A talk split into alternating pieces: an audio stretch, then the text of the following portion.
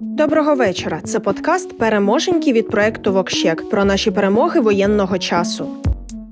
Сьогодні, порівняно з попередніми днями, перемог в рази більше на воєнному, дипломатичному, культурному, економічному та інших фронтах. Втрати живої сили окупанта ростуть в арифметичній прогресії. Вашингтон Пост із посиланням на дані західної розвідки пише, що щодня близько тисячі росіян гинуть або дістають поранення в Україні. Українські ж розвідувальники підозрюють, що кількість втрат росіян може бути ще більшою. Ба більше військові аналітики вважають, що Росія вже застосувала левову частку найбільш боєздатних підрозділів у війні проти України, і найбільша частина втрат припала саме на них. Навіть якщо Росія залучить нових призовників чи мобілізує резервістів, це лише знизить загальну боєздатність військ. Кількість ще не означає якість. І на фоні цих новин ми дізнаємося, що Путін та Шойгу готуються задіяти у війні проти України неповнолітніх. Про це повідомили в головному управлінні розвідки. А тих чоловіків, які відмовляються від участі війни проти України, командири окупаційних підрозділів Росії залякують репресіями проти родичів. Вже немає жодних сумнівів. Вся стратегія РФ просто приречена на провал. Сили спеціальних операцій, головне управління розвідки та грузинський легіон підірвали цілу колону окупантів. Жива сила опізнанню не підлягає. За час перебування в Україні чеченські військові так так, ті самі, якими нас залякував Кадиров, втратили сотні бійців і 13 березня повернулися у Грозний. Серед найвищого командного складу Росії теж висока смертність. Знищено шість генералів, десятки полковників та інших офіцерів. Розвідка Великої Британії повідомила, що Росія не змогла взяти під контроль повітряний простір України, і це не дивно. Наша протиповітряна оборона ефективно захищає небо України. Так лише сьогодні було збито російську ракету над Вінницькою областю. Українські військові збили ракету «Точка У», яка летіла на мирних жителів. Знищили сьогодні і новітню російську вертушку К-52 вартістю понад 16 мільйонів доларів. Для порівняння замість машин для вбивства на ці кошти Росія могла б придбати 8 доз найдорожчого у світі препарату, що лікує спинальну м'язову атрофію у дітей. Одна доза такого препарату коштує близько 2 мільйонів доларів. Утім, замість лікувати своїх дітей, Росія обрала вбивати українців. Це так типово для Росії, що напевно вже навіть і не дивно. На землі втрати рашистів ще більші. Десантно-штурмова бригада збройних сил розбила на південному напрямку окупантів з бригади берегової оборони Чорноморського флоту Росії. Крім того, знищено ще одного рашистського командира, заступника командувача Чорноморського флоту. Оперативне командування Північ повідомило, що знищило військову техніку російських окупантів поблизу міста Суми. Полк Азов знищив спецназ головного розвідувального управління Росії.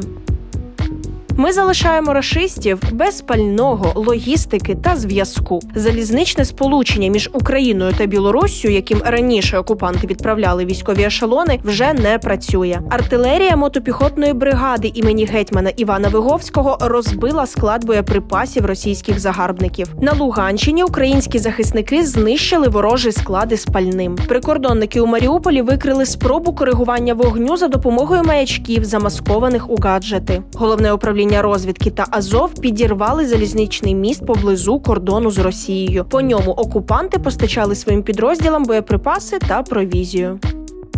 Українці дають відсіч окупанту навіть голими руками. Сьогодні відбулись протести проти окупації у Херсоні, Каховці, Енергодарі та Бердянську. Так у Херсоні неозброєні українці відігнали ворожу техніку. А в Енергодарі російські військові намагалися захопити кількох учасників протестів і запхати їх в автівку. Але сотні людей стали щільною стіною та буквально відбили своїх земляків. Активісти продовжують блокаду польсько-українського кордону. З початку минулої доби його не перетнула жодна фура з товарами, що прямують до Білорусі та Росії.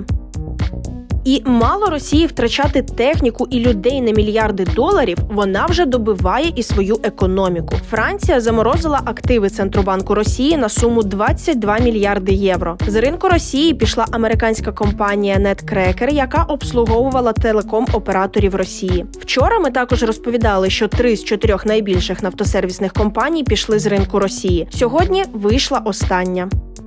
Російська авіакомпанія Уральські авіалінії відправила співробітників і пілотів у простій. Слово простій росіянам, до речі, доведеться чути ще дуже часто. В цілому Путін вже так облажався з цією війною, що російська еліта розглядає можливість відсторонення Путіна, отруєння, раптова хвороба та нещасний випадок серед можливих варіантів. І це не конспірологія. Таку версію повідомило головне управління нашої розвідки. І не те, щоб кандидат на його посаду був кращий, але будемо надіятися, що це означатиме ну дуже скорий розпад Росії. Далі наші перемоги на дипломатичному фронті. Країна взірець нейтралітету Швейцарія готова грати посередницьку роль у переговорах Москви та Києва. Глава МЗС Туреччини повідомив, що Київ і Москва мають зближення позицій з важливих питань, у тому числі із критичних. А співголова правлячої соціал-демократичної партії Німеччини прилюдно назвав Путіна воєнним злочинцем. Щодо культурних перемог, то британський гурт Квін випустив на Ютуб концерт з Харкова у 2008 році зі збором коштів на допомогу Україні. Epic Games направить весь дохід від нового сезону гри Fortnite на гуманітарну допомогу українцям. Як би рашисти не намагалися повторити голодомор, крадучи наше зерно, їм це не вдасться. Україна забезпечена продовольством аж до кінця наступного року. Та й загалом 93% українців вірять, що Україна зможе відбити напад Росії. Найбільший рівень підтримки на західній та південній Україні аж до 95%. Маємо і добрі новини з Чорнобильської АЕС. Виснажених працівників станції нарешті замінили. Сьогодні вдалося провести часткову ротацію персоналу Чорнобильської АЕС та евакуювати 64 людини, які перебували на території окупованої станції. Персонал героїчно перебував на робочих місцях близько 600 годин, підтримуючи безпеку роботи АЕС. На заміну евакуйованого персоналу ЧАЕС відправилися 46 добровольців працівників станції. Маємо дуже багато фінансових перемог. Про них сьогодні повідомив прем'єр-міністр України Денис Шмигаль. Світовий банк анонсував пакет підтримки на 3 мільярди доларів у найближчі місяці. Європейський банк реконструкції та розвитку також прийняв програму підтримки України на 2 мільярди євро для забезпечення термінових потреб. Європейський інвестиційний банк так само прийняв програму підтримки на 2 мільярди євро. Останнє новини евакуації з Маріуполя на приватному транспорті змогли вибратися понад 39 тисяч людей. Сподіваємося, що дуже скоро усі маріупольці будуть у безпеці.